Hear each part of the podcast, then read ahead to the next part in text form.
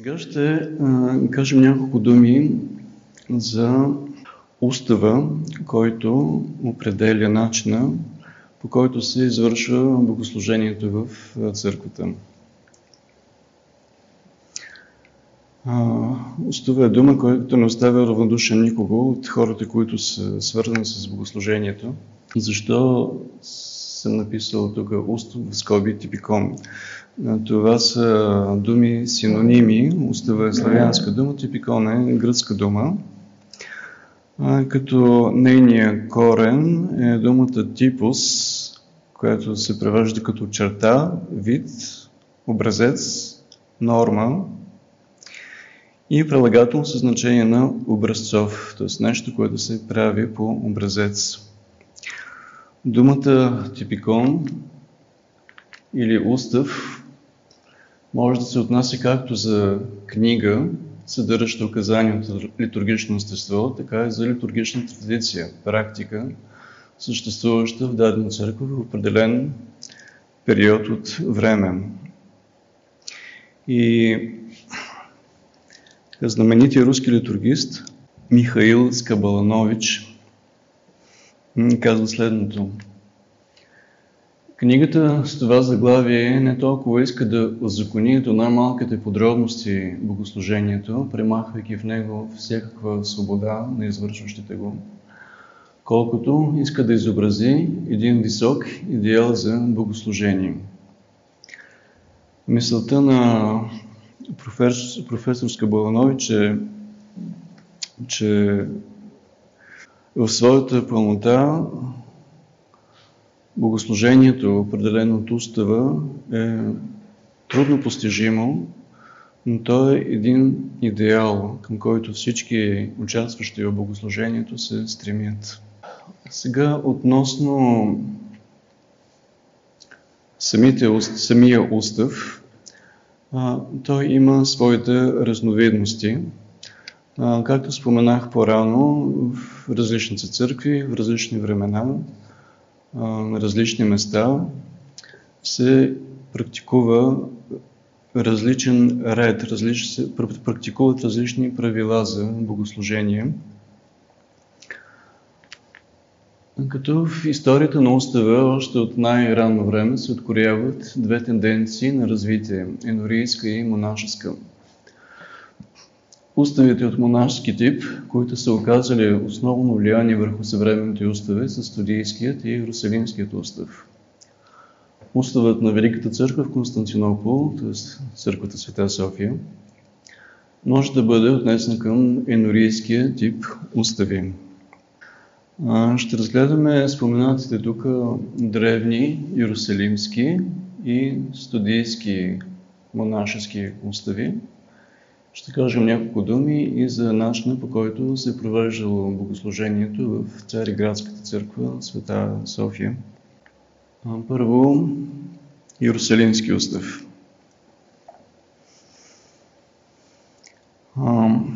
Иерусалимския устав препраща към манастира, основан на свети Сава, освещение. И той отразява литургичните традиции на палестинските монаси, която е събрана в лаврата на свети Сава освещение, която се намира близо до Иерусалим. До 11 век богослужението според Иерусалимски устав се извършва в Иерусалимската църква, в Александрийската и в Антиохийската. След което той започва да се разпространява и в останалите православни църкви. От Светогробския устав съвременните уставни текстове са проникнали службите от дневния цикъл, утрения, вечерни часове, които имат за основно три псалома, последованията на Великата седмица и Великден, четенето на псалтира и песнопените на големите празници. Разбира се, устава на Свети Сава той отразява особеностите на монашеския живот в палестинските манастири. Тези манастири са били в, повече, в по-голямата си бройка на хорецки, т.е. монаси са живеели отделно, изпълнявали са своето правило килийно.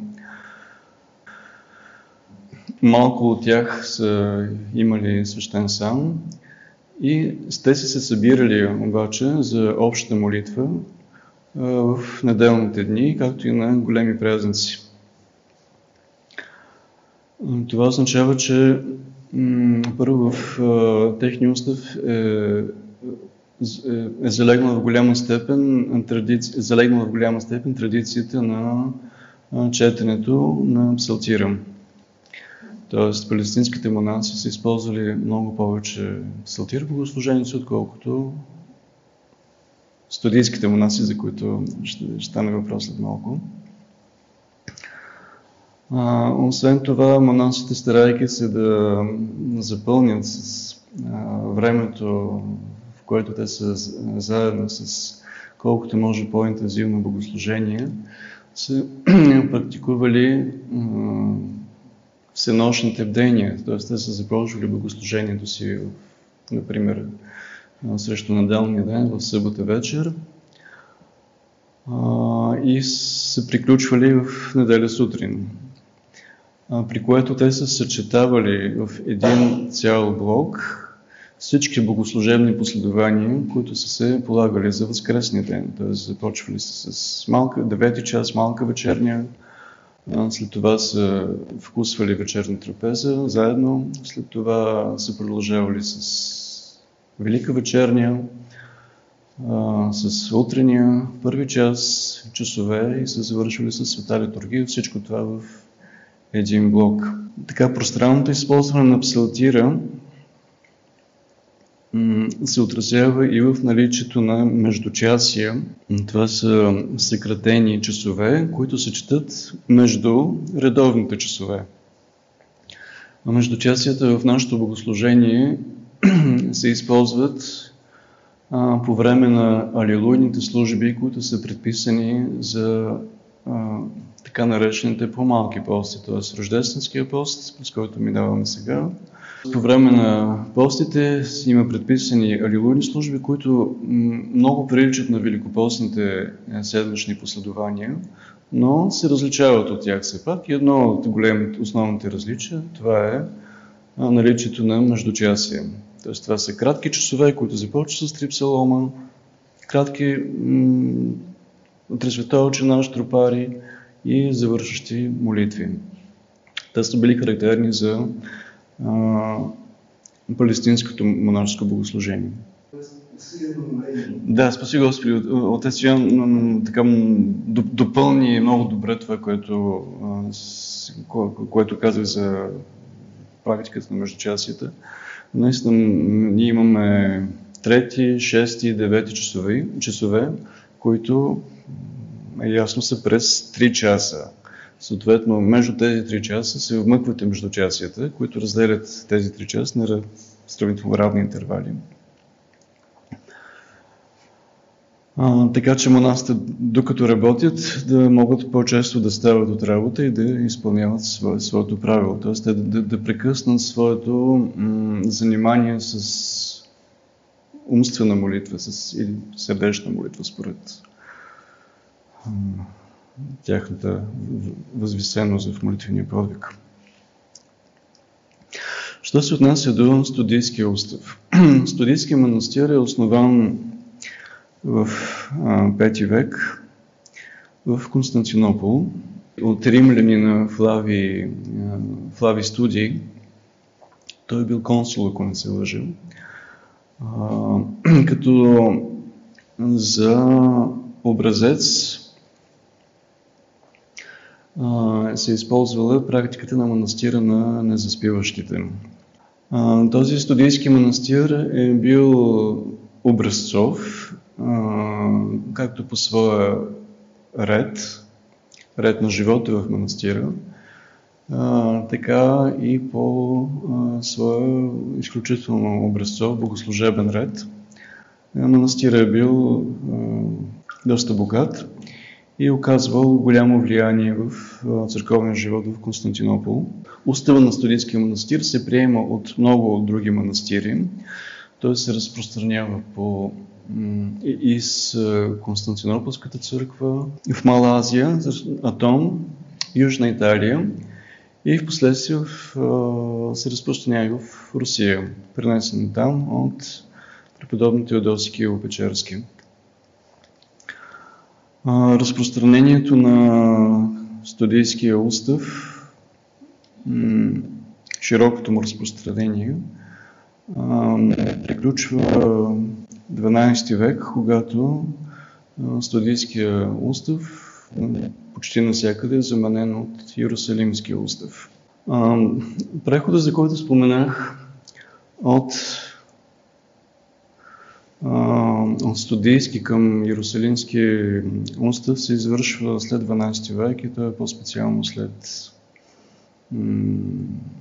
разорението на Константинопол от кръстоносците. Манастира е възстановен от император Константин Палеолог през 1293 година и при възстановяването му на него му е даден устав, който обаче, освен елементите на студийски устав, в голяма степен съдържа в по-голяма степен съдържа елементи на Иерусалимския устав, както и някои от обичаите, които са били залегнали в катедралния храм Света София в София в Константинопол. Устав на Великата църква, както споменах а, преди малко, богослужението в тази църква е насочено основно към миряните, т.е. устава на тази църква не е манастирски устав. Дълго време този храм е бил императорски храм. В него е идвал император на богослужение, което предопределя и някои от неговите особености. Първо, този храм е бил обезпечен с прекрасен хор, и този хор е изпълнявал почти всички богослужебни текстове. В Константинополската църква, Великата Константинополска църква, както се наричала Света София, се е развило така нареченото песено последование, за което по-подробни сведения ни дава Свети Симеон Нови Богослов. Като състав на богослужението, то не, не, в Константинополската църква, отново, както повтарям, това не е манастирски храм, това е енорийски, макар и императорски храм. в него няма часове. В него има вечерния, в него има утрения, света литургия, както едно особено съчетание на часове с събрани часове към светата литургия, но те не се изпълняват отделно. А, както споменах, почти всичко, без възглас на свещеника, без сектените се пее по време на това песено последование. Тоест всички псалми, всички стихири, тропари, седални, пакуи, постилари, всичко, което се съдържа в богослужението, се пее без свещеническите, без клирическите текстове. Освен това, характерно за този храм е необикновената тържественост и пишност. В този храм са се практикували много чести литийни шествия извън храма, както и вечерния вход е бил изключително тържествен. Извън храма се, се е излизало тържествено литийно шествие по поля, когато има мор около града и така нататък. Тоест, богослужението в голяма степен е било така приспособено към императорския церемониал. От а, Великата Константинополска църква ние сме заимствали литургичния календар, разпределението на, на апостолските и евангелските откази, които наричаме зачела, подборът на празничните паримии, прокимни, причастни, тропари, стихири, са пренесени в съвременния устав от Константинополския. Основните различия между Иерусалимския и Студийския устав Тук трябва да се каже, че студийския остров той отразява начин на живот на монасите в студийските манастири. Т.е. те прибивават в столицата, прибивават на едно място. Те по никакъв начин не са лишени от възможността да участват често, всеки ден, по няколко пъти на богослужение. Съответно, при тях всички отделни богослужени последования се извършват разделно. Тоест имаме разделно часове, имаме разделно вечерния, разделно утрения, съответно литургия. Но основните различия между практиките на, на, на Иерусалимския устав и студийския е, че в студийския няма всенощни бдения, тъй като монасите не се събират от далеч и не се стараят за кратко време да възпълнят голямо по обем и интензивност, голямо по обем или интензивност последование. Съответно, когато няма сънощно ден, няма и малка вечерня. По-малко са катизмите, които се четат на богослужението в студийски устав. Нещо друго важно е това, че монасите, тъй като отново повтарям, те са при храма постоянно, ежедневно. Те се причастяват възможно най-често. И за да може това да се осигури по време на Великия пост, по студийски устав се отслужва прежде освещена света литургия всеки ден а не както е в Иерусалимския остров в сряда и в петък.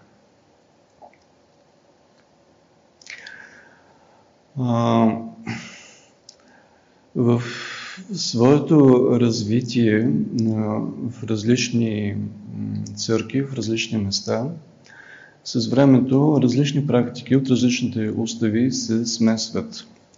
Тоест в наше време, когато говорим за Иерусалимски устав, ние разбираме не историческия устав на Свети Сава, а един сборен, един съставен устав, една компилация от различни елементи от основните устави ревност, т.е. Иерусалимския, Студийския и устава на Великата църква.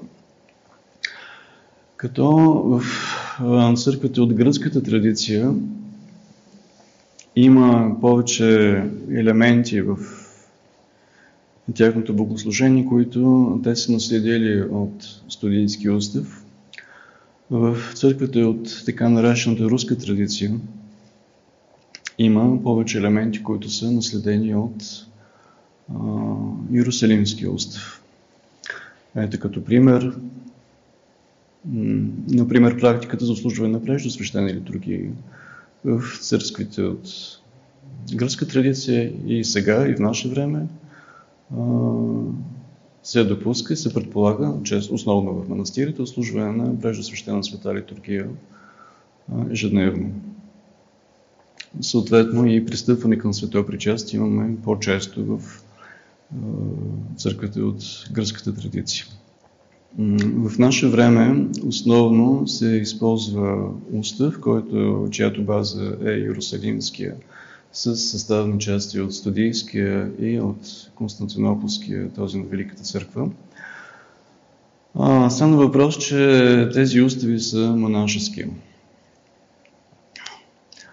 А, разбира се, изпълнението е в пълнота е изключително трудно. А, то се практикува в много, на много малко места, и основно, в, т.е. не основно, почти изцяло в манастирска обстановка. Въпрос на решение на църковната власт е приспособяването на идеала за богослужение, който се предоставя от, от уставните положения в съответните условия. Съответно, начина по който ние при нас в момента отслужваме богослужението, разбира се, не представлява предписанието, на съответства на предписанието на Иерусалимския устав в вида, в който ние го имаме в наше време, в неговата пълнота. Т.е. ние отслушваме доста по-съкратено богослужение. В гръцката църква от още 19 век са правени опити за едно доста по-драстично съкръщаване на манастирското богослужение за инорийски цели. От така споделения от хора, които се занимават с устав от църква, от гръцката традиция, съм, съм чувал, че тези съкръщавания не са удачни. Тези реформи нарушават смисъла и логиката, нарушават последователността в уставните предписания, което донася много главоболие на хората, които се занимават с устав. Съответно, гръцките църкви постоянно правят корекции на своите реформи, като в последно време тенденцията е възвръщане към пълнотата на устава, така както той е определен за, за монашеска среда. Именно за да се преодолеят тези, тази, за да се преодолее тази разкъсна логика на устава. Узнавайки за историята на развитието на богослужението, то се развива като един цвят, който отначало е на малка пъпка, после се разраства, разраства, разраства и придобива една пълнота, красота и благоухание, духовно благоухание. Много е важно да не се абсолютизира една практика, често, когато ние се оказваме в църковна среда с друга традиция, ние виждаме разлики в богослужението, понякога доста съществени, които за неподготвения човек могат да се окажат скандализиращи. Важно е да знаем, че най-вероятно тези разлики се, държат, се, се, дължат на една богослужебна традиция, която е вкоренена в дълбочината на времето.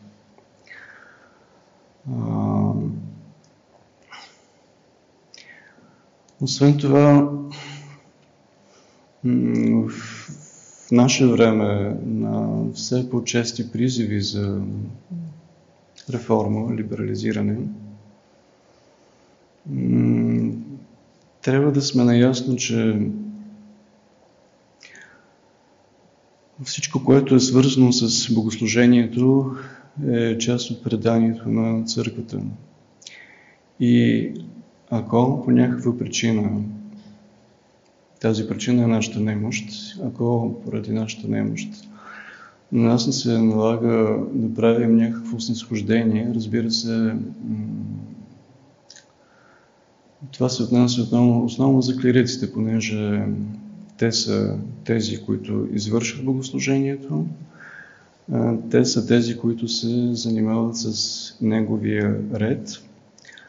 То промени в богослужението се правят в дух на църковна економия, което означава едно